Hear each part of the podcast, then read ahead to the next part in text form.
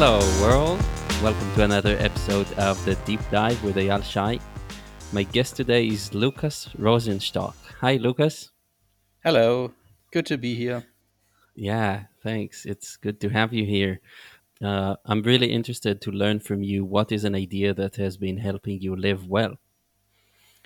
So, one of the things that I have been thinking about is identity. And by identity, I mean um, who am I and what are the things that define who I am? And especially, like, how many uh, things are there that um, define my identity? And at the same time, um, what are the people that have an influence on identity? And um, like, what are the people that um, that define who I am or who you are. And for me, the idea that, or like the the approach that I would take towards my identity is what I call as um, control and diversify your identity. And by that I mean that um, be in control of your own identity. That means you have the agency um, on who you are, and don't let anyone else define that or don't give anyone else too much influence over that. And the second aspect is diversify, and that means don't don't try to make a single thing, anything in your life, your whole identity. Yeah, that's um, those are questions that are definitely important to me, and and we'll get to that, I guess, during the interview. Um, yeah, so if we started with the control aspect, um, I'd like to hear a little bit about the the origin story of this idea in your life. Um, presumably, it's there to um, solve for something, or has helped you make a leap at some point. Uh, what's the story there? Yeah. So um, I would I would prefer not to start with my my own life. I would like to um, give an example that I've read um, recently um, about the dangers of not being being in control, and um, Mm. that's the um, that's an idea that's uh, known as audience capture, and it's something that a lot of people who are in the public, like influencers or even politicians and journalists, um, suffer from, and that is this idea that um, you start out with with something, and you um, and then you get feedback from from the people who listen to you, and then you whatever you do um, starts um, getting shaped by whatever feedback you get, and at the end you basically become what your um, audience um, wants um, you to be. And um, good um, example that I've recently um, read about. There was this YouTuber, I think he's called like Nikocado or something, and he started out as as a vegan and doing and he was also doing mu- music videos and then at some point he um, said oh i don't want to be a vegan anymore. And then he started doing these mukbang videos where you like record yourself um, while eating. And then that kind of resonated with the audience. And because the these videos were so popular with his audience um, he um, he started making more extreme versions of these videos. Like he would be eating more stuff and a lot of unhealthy stuff and like huge amounts of this and and the the audience would cheer on him and um, he would become like a totally different person than this um, like health conscious vegan that he started out. Now he's the guy who's popular for like eating five mcdonald's meals uh, at once or what, whatever. And um, just i wanted to start with this because i find this is like a um, really good example um, about like the dangers of it. Um, as per my own life, I wouldn't say like I'm I'm a person with like a huge um, audience or anything, but I would say like this this whole idea of being in control. I think that's something that has um, um, that has been with me my my whole life, and um, I think even even like when I when I was a child or when I was a teenager, I really tried doing like my own thing, and I I was kind of afraid of being like part of like large groups or something because I was somehow afraid that someone else would like try and control who who I am um, or make make me do things that I didn't want to do. And um, yeah I think this whole idea of being in control and having like the agency to like decide what what I do and what I don't do and how people see me I think this is something that has has somehow always been been with me Yeah, I I can share an interesting experience that I had that that relates to this. So, um, right after my mandatory army service here, I flew within the week, I think, to Georgia, to the middle of the forest, the Georgia, the U.S. state, and stayed there. And for two months, I think, I didn't even call back home.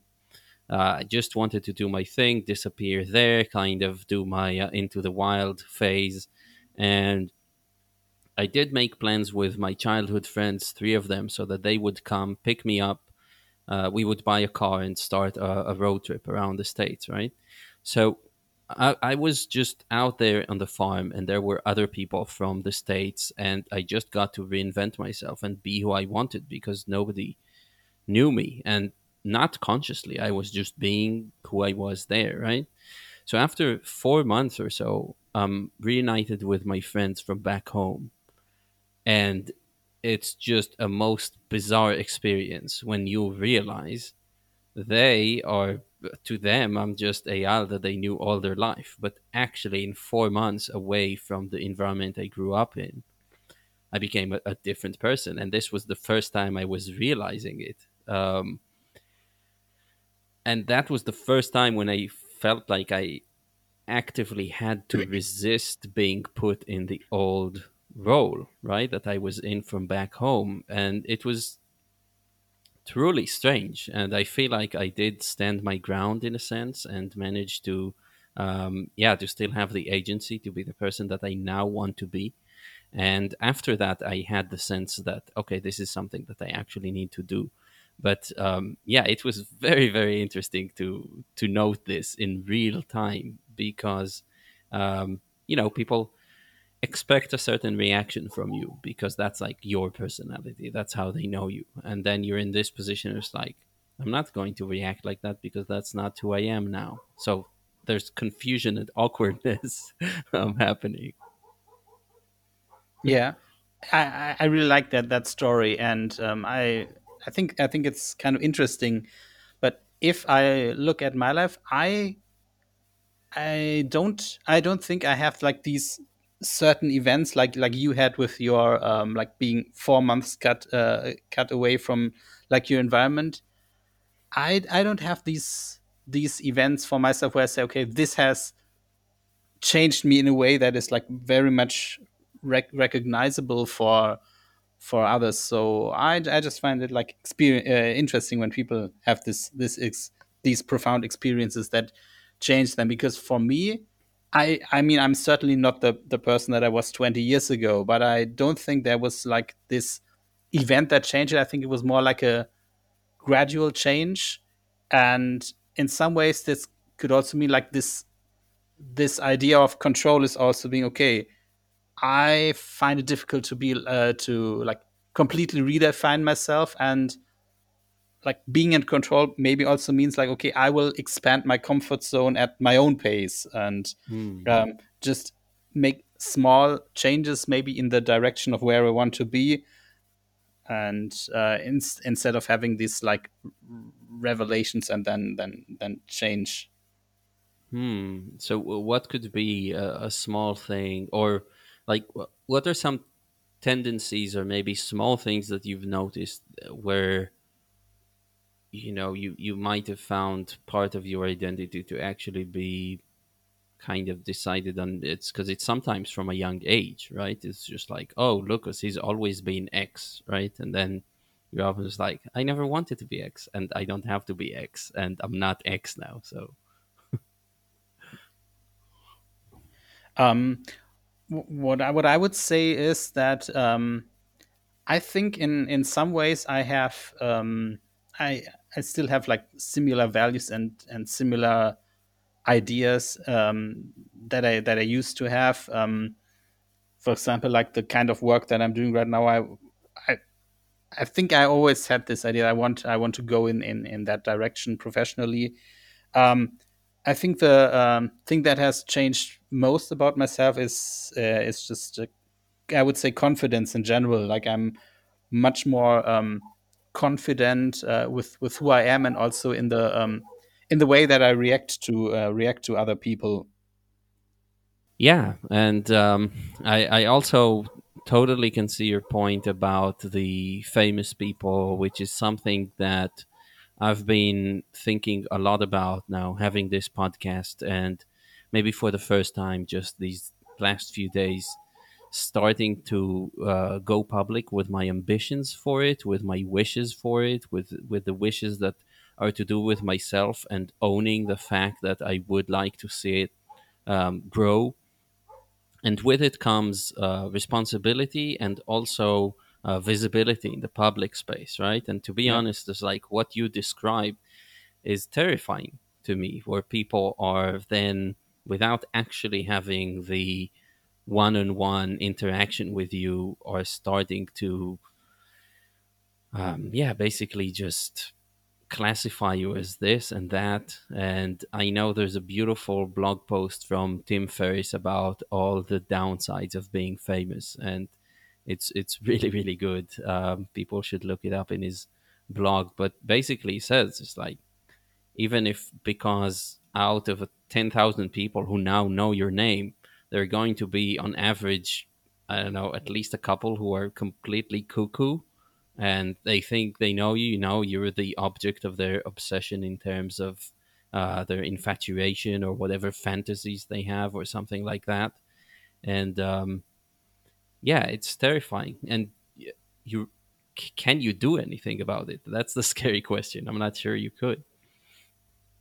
Yeah, I think I think um, a lot of people um, um, don't think about the downsides of fame, and uh, they want to be recognized, they want to be known, but yeah, it it comes with some downsides that people only see when it's probably too late. But I don't uh, I don't think this is only a problem like when you're famous or when you have um, like like a big audience. Even people who are uh, like the complete opposite of uh, of famous, they are only known like in a very small circle, or they only have a few um, close friends. Um, I think even these people are um, like shaped shaped a lot by by their surroundings. Um, and um, I, I mean, as they say, you are the average of the five people you spend most time Mm, with. And um, but what I what I'm really um, thinking is that um, a lot of it comes from this this need uh, for for belonging and um, I I I so often I hear people uh, like saying like, "Oh, I'm I'm looking for my people. I'm looking for my tribe. They they're looking for people they can they can relate to." And um, it, it's it's like a it's like a very human need. Like I think I think we have these two needs. On the one hand, we want to be unique. We want to express ourselves, but then also we want to uh, be part of something and, and belong something uh, somewhere and um, so it can be uh, like this whole idea of like controlling your identity and just being completely independent that can that can be difficult then you when you are also embedded in a community and they have like certain expectations of of who you are. Yeah, and you yeah, might be might be afraid to um i mean you might be afraid of like uh um not uh, like not being who they want you to be because because then they might might leave you as well. yeah. Uh, that's I I agree. I mean, I I live in a community where we honestly don't feel like part of of the the norm here, and that's that can be difficult. And I've always felt like the type of person who doesn't belong anywhere. Like I'm I'm a maverick doing my own thing. Um, but for me, I think part of the healing has been understanding that um, I can share the, the wishes of other people of doing well in life and i can be a lot more uh, flexible today with actually appreciating and accepting the fact that they have views that are different from me you know and and still not be completely um, in in fear over the fact that we don't agree on some things as of yet, and I think that um, that's been really helpful. Like understanding that people out there they want to do well, um, and they have a different way of doing it, and kind of making making your uh, boundaries or or criteria a lot more flexible and and not so rigid. Yeah. I'm I'm curious um, to know how it how it was for you, like um, making this realization that um, like you you are maybe different from the the people around you, and was that something you felt um, good about, or is this something that where at point you you would have thought that okay maybe it would be easier for me if I was if I was like more like them? Yeah, you know, one one thing that it brings to mind is the this stupid adage which I hate, which is um, ignorance is bliss.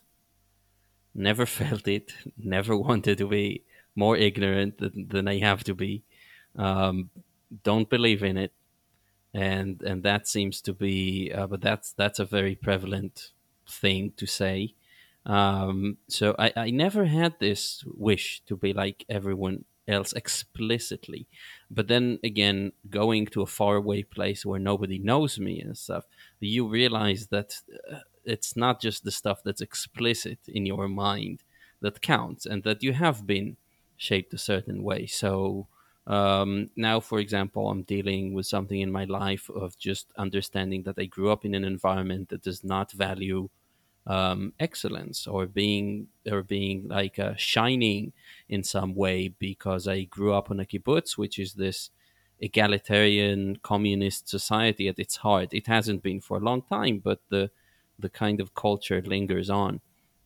And you know, understanding that I was never encouraged to do something exceptional while always feeling in my heart that maybe I do want that. So now I have to, to go and, and tend to that and, and look at that uh, conflict and rid myself of the tendency to violently put myself down in a sense right um, so i explicitly i never wanted to be like like other people but i think growing up and being around people when you're pre-verbal you still inherit a lot of from the culture that you grow up in right Yeah, definitely, and I, I think it's um, probably uh, what I think is uh, one of the biggest uh, ways to deceive yourself is to is to think that you are free of uh, of influence from your surrounding.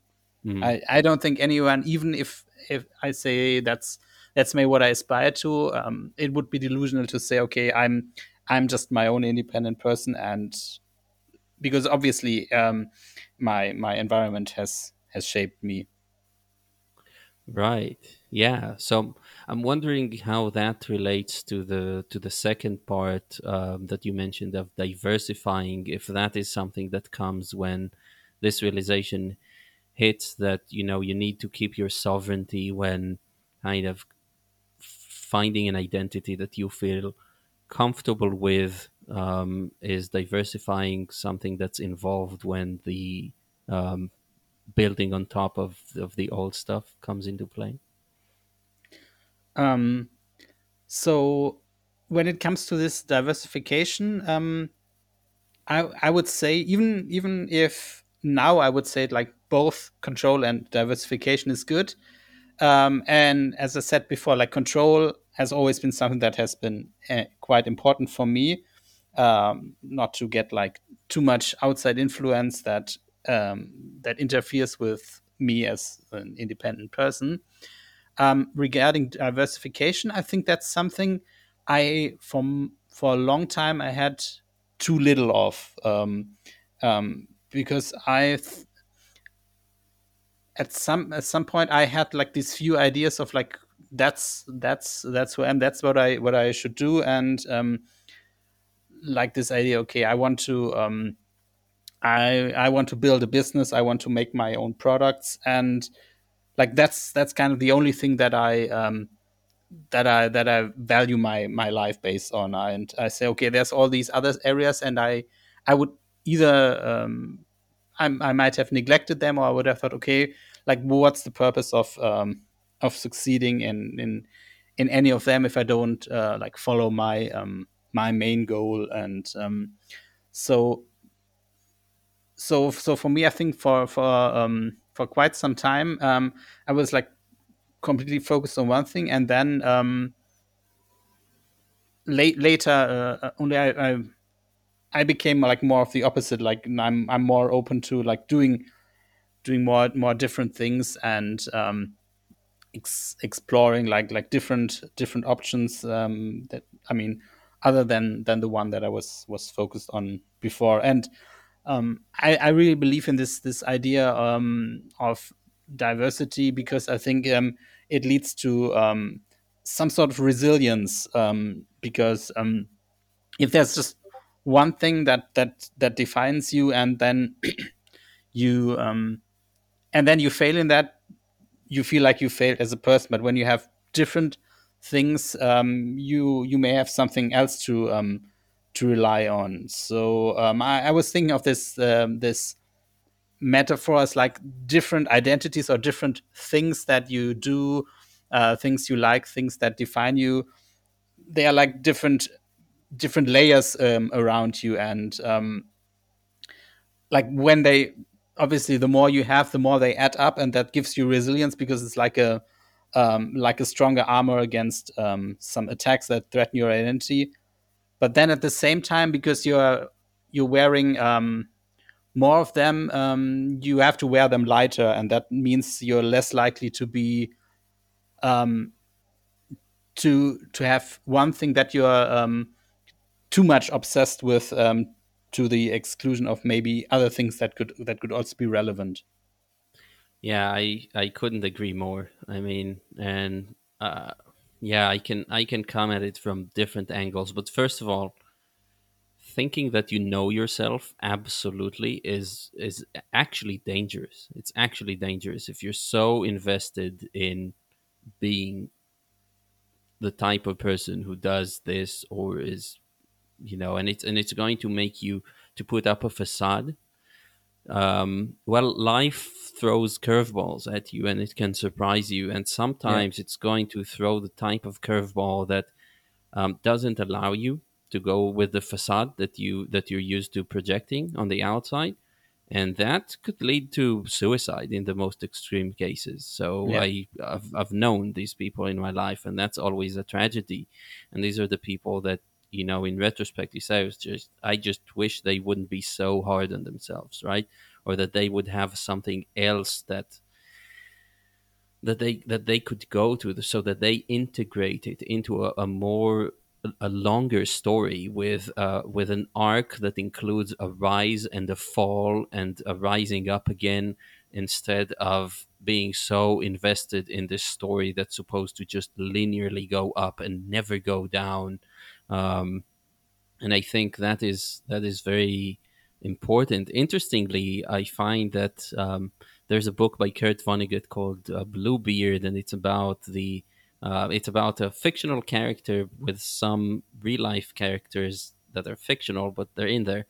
Um, and I think he talks about um, the suicide of Mark Rothko, I believe, there in that book. And um, at least in the book, he makes um, Rothko realize that, first of all, he was very, very, very um, talented at one thing. And then he kind of moved on to doing this other thing, which was just this ridiculous play with um, like airbrush or something like that. And um, oh, I think it was like uh, he was excellent at sports at first or something.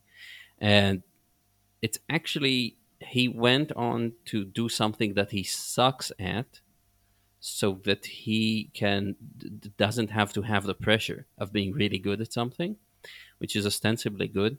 But then in a in a in a t- twist of fate he becomes really successful making these ridiculous artworks right? That for some people people uh, for some reason people really like and then he actually goes and kills himself because he's actually become very good at something which he tried to be kind of bad at um, and didn't want the pressure.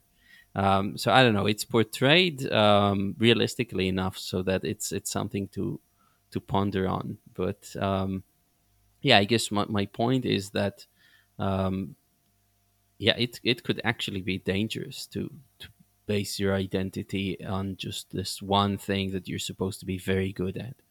Yeah, I'm just thinking about this. Um, what they say is called the Club 27. All these um, Mm, musicians that um, that died at age uh, 27, probably most mostly through suicide, because they um, they were already quite successful, like in their maybe their late teens, early 20s. So they they they they were like this one thing, and like society was expecting them to be just one one thing, and they didn't have this um, this opportunity to um, to like explore if uh, they just they just had to perform um, what again bring bring back to this idea of audience capture. They had to perform uh, like society expected them to and they they just couldn't do it Yeah, yeah, absolutely. So now you've just given me an idea. It's uh, probably every person who's really good at something should also open a, a Twitter account or whatever where they post the just terrible doodles that or yeah whatever it is they really suck at. You know, showcase that to uh, make one post. It's like make sure that it's alternating between what you're very good at and what you're very bad at.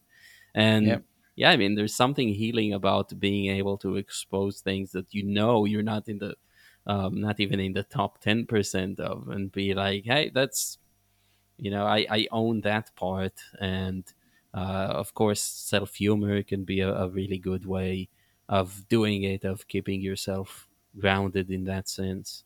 Um, yeah. Um, has there been anything in your life that you've kind of um, mindfully added in order to diversify?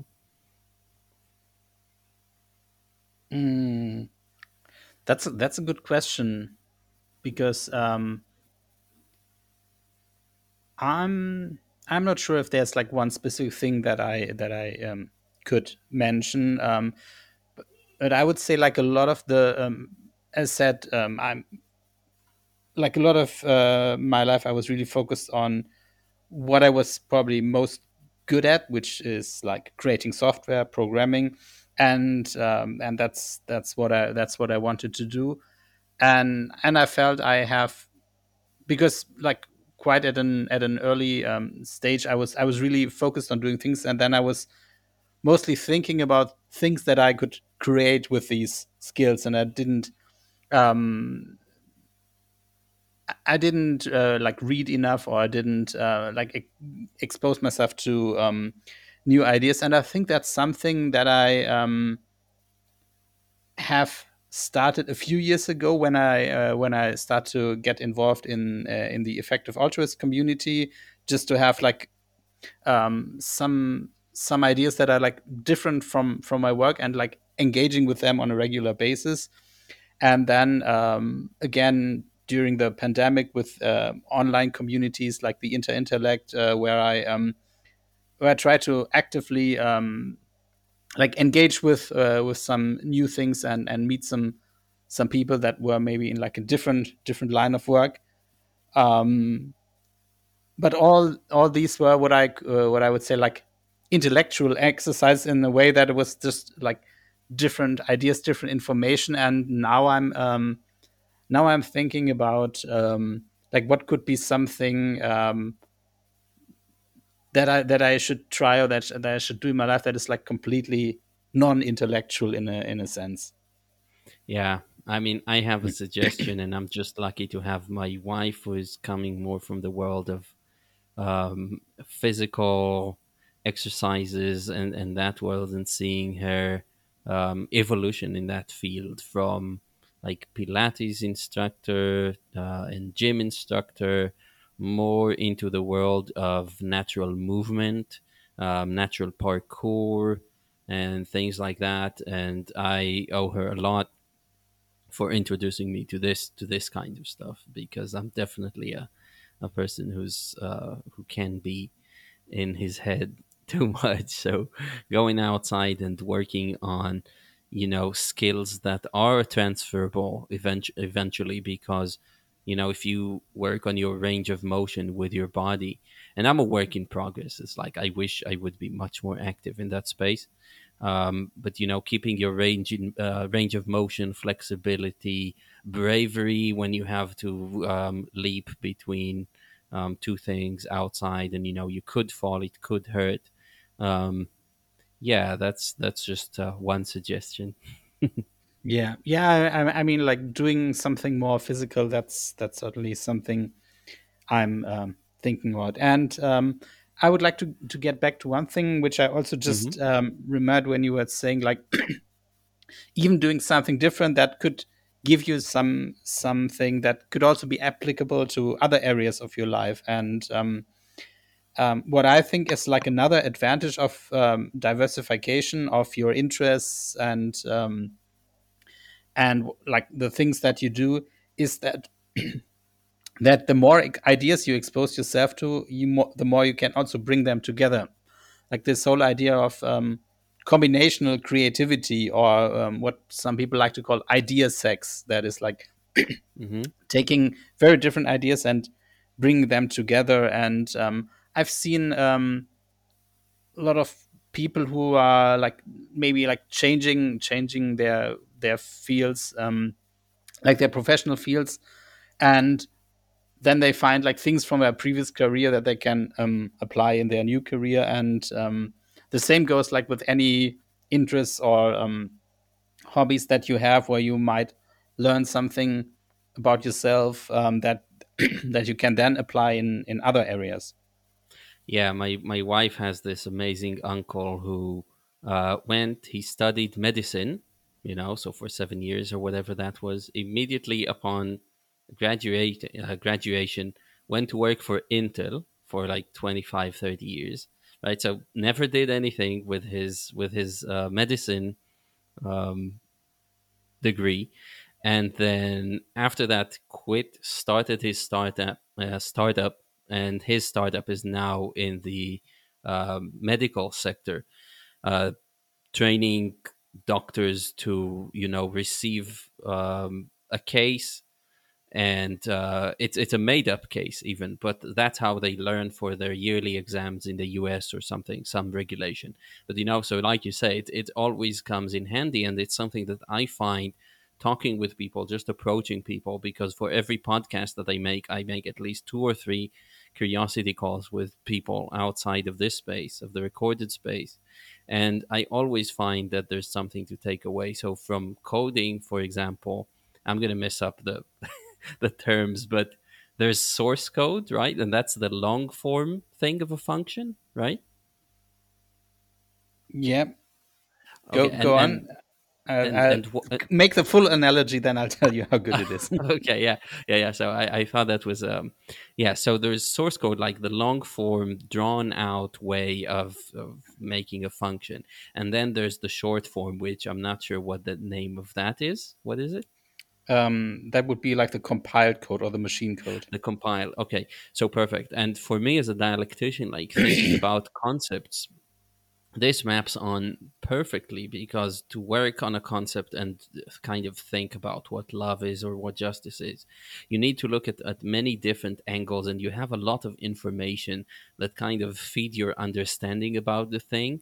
But at some point an understanding that's not moving a, a real grasp of, of a concept it kind of emerges from all the things that you know and is there and it's beautiful it's elegant and it's completely packed right? And you have the Mm. benefit that you can unpack it and you understand how you reach that thing. So maybe you want to unpack it periodically and look at it make sure that it's it's working and all that.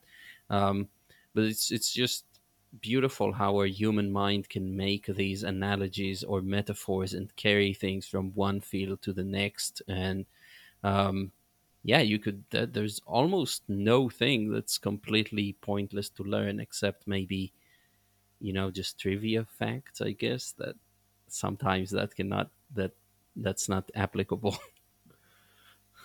I mean, the you could learn trivia facts and then you can tell them to other people, and then uh, if that means you make a good impression on other people and they like you for it, then it that's it true had its benefit. yeah Yeah. yeah Um, one one thing that I um, that I think is also um, related to this is then like bring ideas together.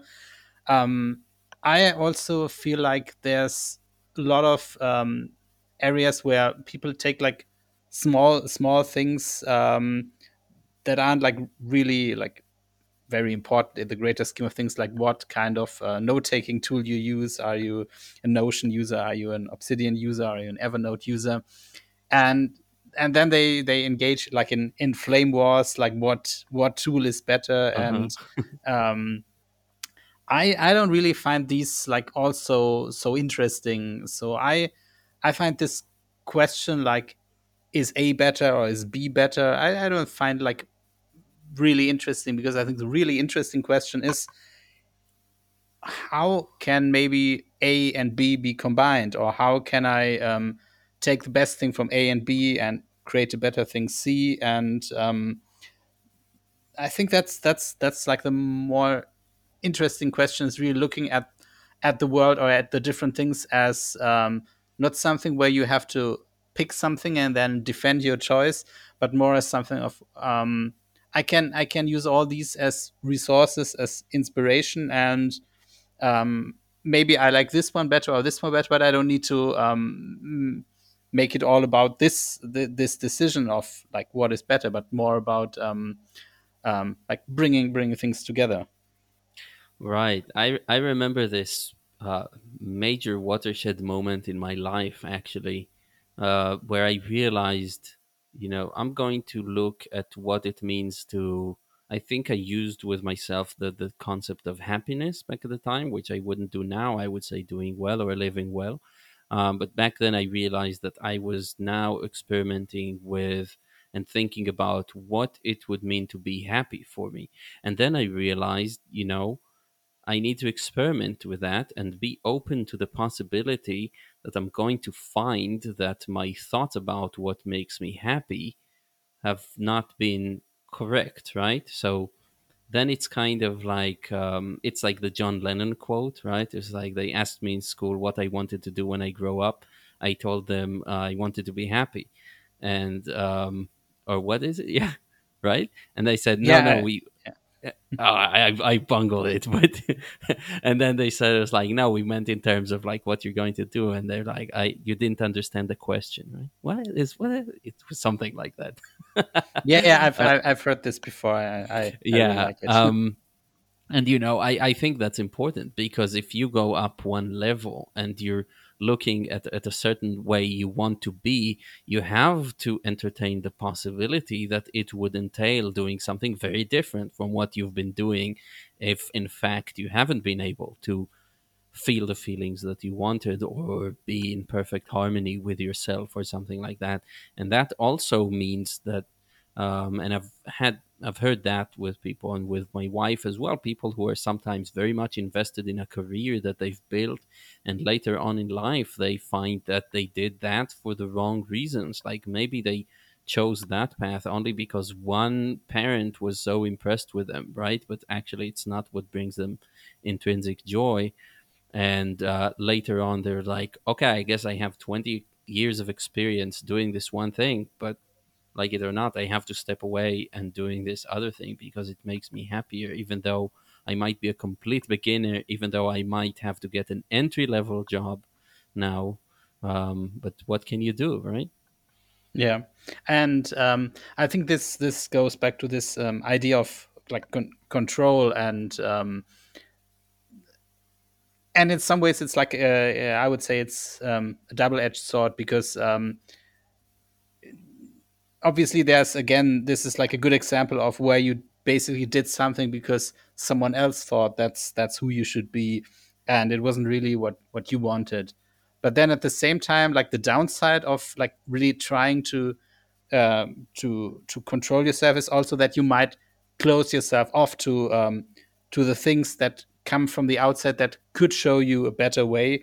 And if you just say, "Oh no, no, no, I'm I'm who I am, and I don't want I don't want to change," um, even if it doesn't make you happy, so yeah, that that kind of makes it uh, difficult. So you need to um, like really find the fine line between um, not blindly following what other people say, but also not um, ig- ignoring them. And something sometimes they may be able to to show you a way that could make you more happy in in the end Yeah, yeah, absolutely. I'm I'm thinking about something and I, I wonder what your thoughts are going to be about because now I realize there are people in the public sphere um, that make a move, uh, like a career change, presumably because the thing that they're famous for is actually not in the in the in the larger scope uh, very um, respectable. So I'm thinking models and maybe uh, sports players uh, people who tend to over time try to move into different roles in media. So the model who's actually now trying to be also a singer or a tv presenter or something like that where the move seems to be coming from a place of i'm actually um, yeah i guess i guess it's it, it's it's both an act of control and diversification uh, but it's interesting because i feel like there is uh, a, a subliminal assumption that they're going to do well in that field. They actually really want to do well in that field, you know, and they're moving into a new field. And I feel like there is still a lot of stress about it. So I was just trying to think of an example where, yes, there's control, yes, there's uh, diversification, but it could be quite hard to bear uh, mentally if things don't work out at your new kind of thing.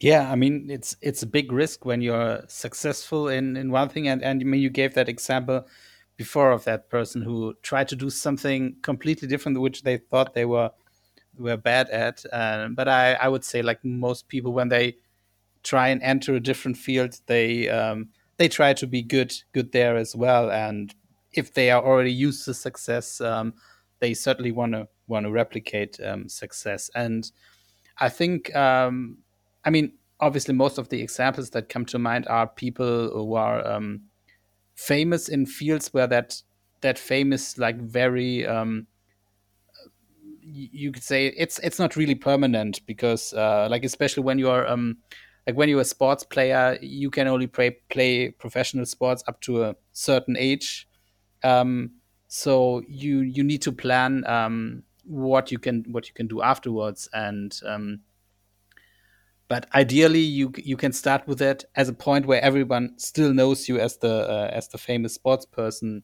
like when you um like if everybody knows you as um, as this uh, sports player, and then you start your business, you you can take your fame with you. You will al- uh, already have um, uh, potential um, buyers for whatever you're you're trying to sell them, and like if what you sell them is is like really good, you can you can take that way beyond your um, your current sports career. Yeah, yeah, I think um, I, I and again, I think that is going to be, um, yeah, it's it's something that you have to kind of tread carefully around this uh, transference of skills, but also transference of expectations and the feeling that you that you know people because they might not be, even though they're good at one thing, doesn't mean that they're good people, and and so on and that seems to be such a hard thing to get into people's heads. It's like, you know, don't expect the sports player who grew up in a really bad neighborhood to then become a, a, a beacon of light in a world in terms of personalities. Like they're still carrying their childhood traumas with them. Their friends are still their old friends from the neighborhood in many cases.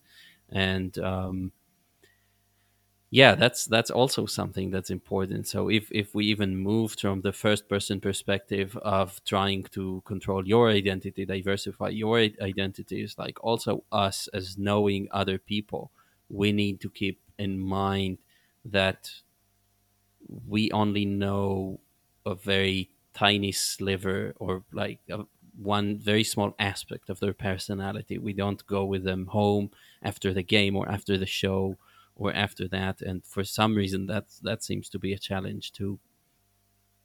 Yeah, definitely, definitely. Um, I I think uh, when we look at other people, um, it's um, we probably don't know as much about them as we as we think we, they do. Yeah. So I'd say even you know there's a point to be made about kind of keeping an open mind and remember that other people are more diverse than we realize. It's not just diversifying ourselves for our own sake, but also keeping an open mind and realize that people are, are diverse in ways that we don't know about them. Um, because this could save us from so many things, you know. We we are prone to trust people based on their skill in just this one domain um, and then be shocked when they don't act as uh, role models. Um, yeah, so societally, I think that's a that's an important uh, point to make. Yeah, and um, I think it's really important to keep this uh, in mind because it also means like how we um, how we treat other people we we meet, and um, when you like when you when you want to connect with people, um, I think it's really important to understand that yes you may have like some idea of who they are but that is just like one aspect of them. And they are like a fully rounded human human being um ideally that um that you're talking to. And um yeah it's it's it's really helpful to to understand that everyone is maybe going through similar similar things and you have like you probably have things you can connect like on like totally totally different levels that you that you don't even know about that person. But um yeah it's it's i think it's really important to treat other people as like these full human beings and not just uh something where you where you project your idea of uh, of what that you think that person is um, onto them Yeah, absolutely. Uh, what do you think about like the? I don't know if we maybe we touched on it, but what would be the the dark side of diversifying? If we had a dark side of controlling your identity, where it could get into the point where it's dangerous for you because you know you're clinging on to appearances so badly that you know you might want to um, literally not exist in any other way.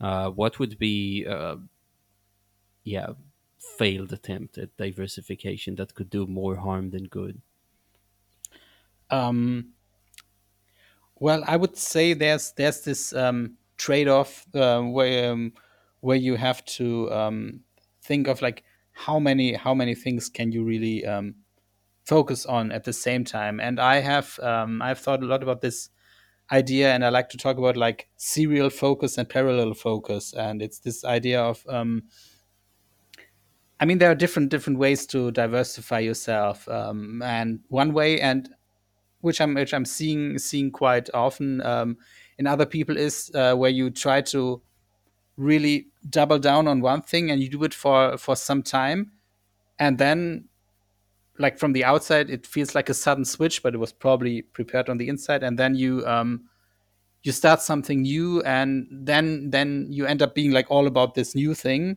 and um, I think this is certainly one one way to go about it. I would say like if you um, if you do that too frequently, uh, I don't think it's it's particularly healthy. And then the other approach would be uh, what I'm more um, inclined to do is this parallel focus, like having all these ideas on your mind and having all these things that you think you need to pursue all at the same time. And I think you easily get overwhelmed or um, burned out at this, and you are. Um, it's generally just like a more um, complex way to live because um, you're kind of like overthinking and um, questioning all of all of your choices because you have like this this um, this huge pool of um, of things that you can draw from and, and thinking of ways that you could do or what you maybe shouldn't do. And um, it's certainly a much harder way to live i would say than if you just say okay um, well i'm I'm a software developer at work and I care what my uh, there I care what my employer does. And then I go home and I'm a family man or or whatever. And you just have like this I would say much simpler life where you just say okay this is um, uh, this is this is uh, just a few aspects of me. That's that's who I am. Um, or like the other version where you say okay I want to be X. And then you look um, okay what what uh, which again brings to the control aspect um, you start thinking, okay, what what are other people who are X? What do they do? And then you just try and become like them because you have like a role model that you can that you can imitate. And if you if you feel like, oh no, I want to make my own identity, it's uh, it's it's really easy to uh, like especially when you have a lot of interests to put too many things on your on your plate and then just get completely overwhelmed and you are not like very very uh, very secure in your in your identity because it's always changing and fluctuating with all the different aspects all the different things pulling on you Yeah, yeah, I can I can definitely uh, see that. It it makes me remember that you know it's honestly it makes me laugh when I do come across these uh, podcasts or bio pages or whatever where the person is like has eight or nine. It's like singer, songwriter, actor, philanthropist, businessman, designer, and all these things. At some point, it's like, uh, dude, you really have to go with like a top three. I'm glad for you that you've once designed something or did all these things, but at some point, it's almost um, kind of too too incredible, right? And um, incredible in the sense that yeah, it's hard to give credit for each and everything because we know that the one percent of, of designers are not yeah to be like the in the one percent or even ten percent of anything, just like that excludes you from being in the except for very exceptional cases. You know it's going to mean that you're probably not going to identify some other things. And there's something um, almost comedic about seeing people with these like nine or ten different things that they identify in. yeah true and um I, I, but I think at this, uh, uh, when you see these people, then it's also a lot about like bragging, bragging about how how many things you uh, you do, and um, like internally, I think it's uh, it's very much um, about how comfortable are you with sharing parts of your identity that aren't like a big big part of it. For example, when you call yourself like a podcast host, but then the last episode you recorded was like a year ago, would you would you still uh, be comfortable with calling yourself a podcast host, or would you call yourself like a former Right. podcaster, or ever so? Um, and like that's that's the whole thing. Like when you when you have all these um, different different identities, the question is like which ones are you comfortable sharing because you're um, they are an active part that that you can you can uh, like honestly say okay this is this is something i do and not okay this is something i have done at one point in my life but i'm still saying it uh, because people may think that think better of me that way Yeah, absolutely. I have a rap song on as the pinned tweet on my podcast page, um, my podcast Twitter account, but I'm not gonna call myself a rapper anytime soon. yeah So yeah, is there anything um, else, any aspect that we haven't covered of controlling and diversifying your um, your identity, or something else you'd like to share?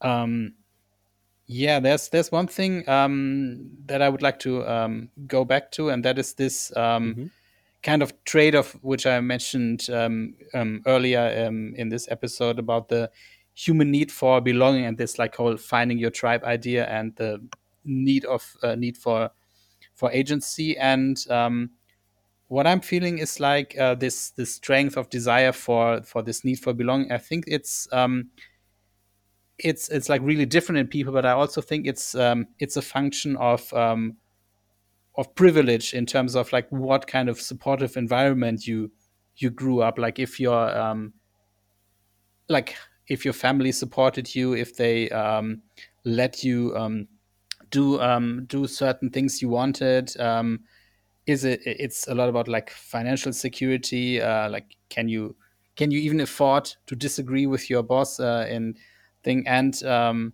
i think if you don't have this kind of supportive environment i i think that it that it could be really helpful to um try and and i'm i'm not i can't say how how easy easy this is because maybe i i was lucky to have of it but i'm I'm thinking it could be really helpful to um, surround yourself with people who aren't who aren't so much into this tribalism of uh, okay, this is who we are, and you should be like us, and you should be different.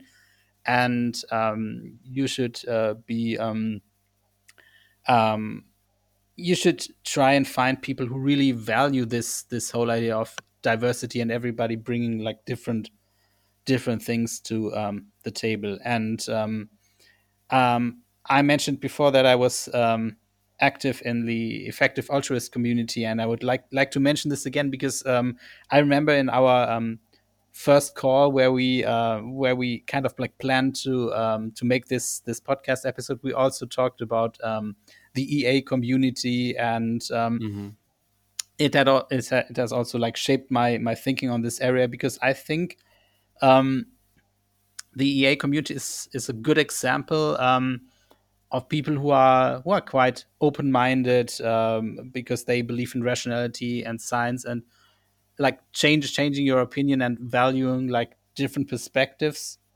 But at the same time i would say even like the ea community isn't isn't like perfect in a in a sense. And i think even this kind uh, this community is also like prone to certain kind of like groupthink that especially with like more difficult topics where it's like very hard to make your opinion on uh, i think a lot of people in in ea they um kind of just take the perspective of some some influential people and that's that's certainly something you see in in every community. And that's also why uh, again i i wouldn't like uh, i wouldn't probably want the ea community to be like my main identity. It's just like one one aspect um, of um, what i do and what i'm what i'm interested in. And um, yeah i think i think this um this is something i wanted to wanted to add. Yeah. Well, I I myself at some point um, joined or pledged the community, but I've never been um, active. I haven't really discussed EA with any other people, really, and I don't have strong opinions. But I know I did notice that they were getting some flack from a lot of people online, and I think it. Like one theory I have is that it has to do with the fact that they are basically proselytizing like they are pro going out there and spreading the word and talking about um, the donations because supposedly it's going to um, inspire other people and so on. Um, and this is a, a kind of a top down thing that started with the uh, with the founders of the movement.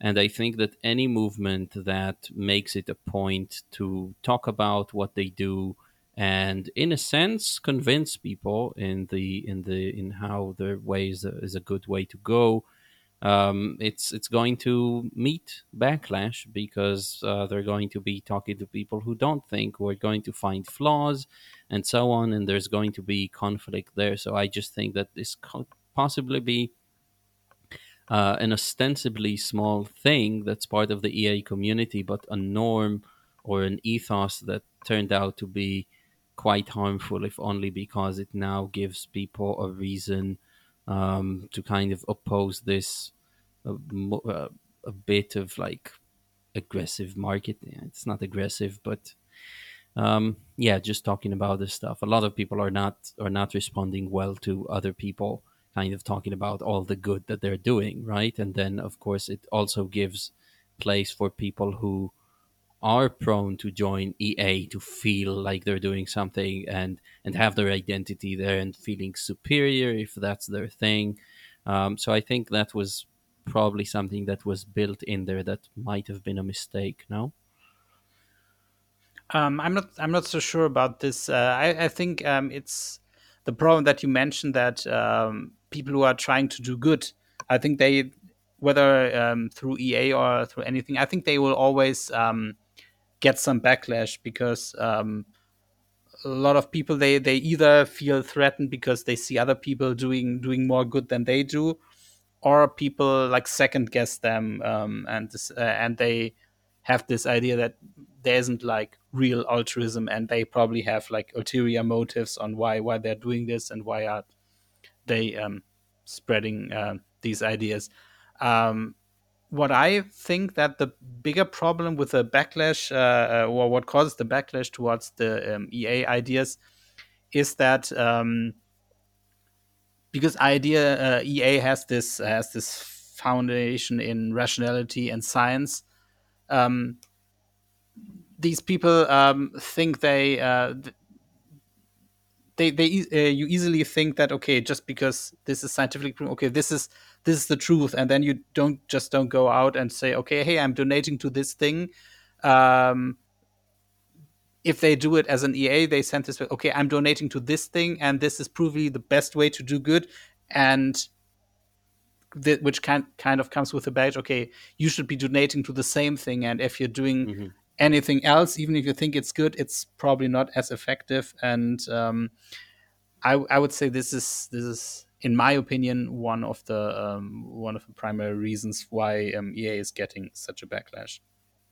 Yeah, yeah. These are these are fair points. I think they they also hold um, a lot of weight. Um, yeah, I personally could never fi- find a real fault with EA because even if even if what your um, complaint or argument is going to be that hey these guys are not as scientifically rigorous as they should be well, whatever you know look at the intention there and and the intention matters and i don't think that anybody from ea is mad at people who are donating their money to like less effective causes or something like that. It's um yeah one of those things where uh, i definitely think you're right that a lot of people are um, it is threatening um, just at its at its at its core it's a threatening thing to not to be part of a movement that that says that it's doing good right or wrong. And you know i'm sure some criticisms are are fair. Um yeah yeah anyway but i don't i don't really hold any strong opinions in on that matter. Yeah, well, Lukas, uh, I really, really enjoyed this, and this has been uh, mind opening and very timely for me as I go through some um, personal, yeah, uh, junctions in my life that require me to look at my identity and what's comfortable, what's uncomfortable, um, what's safe, what's unsafe, what's going to cause um, growth, and what's going to cause some pigeonholing. Um, so Yeah, thanks so much for bringing this up.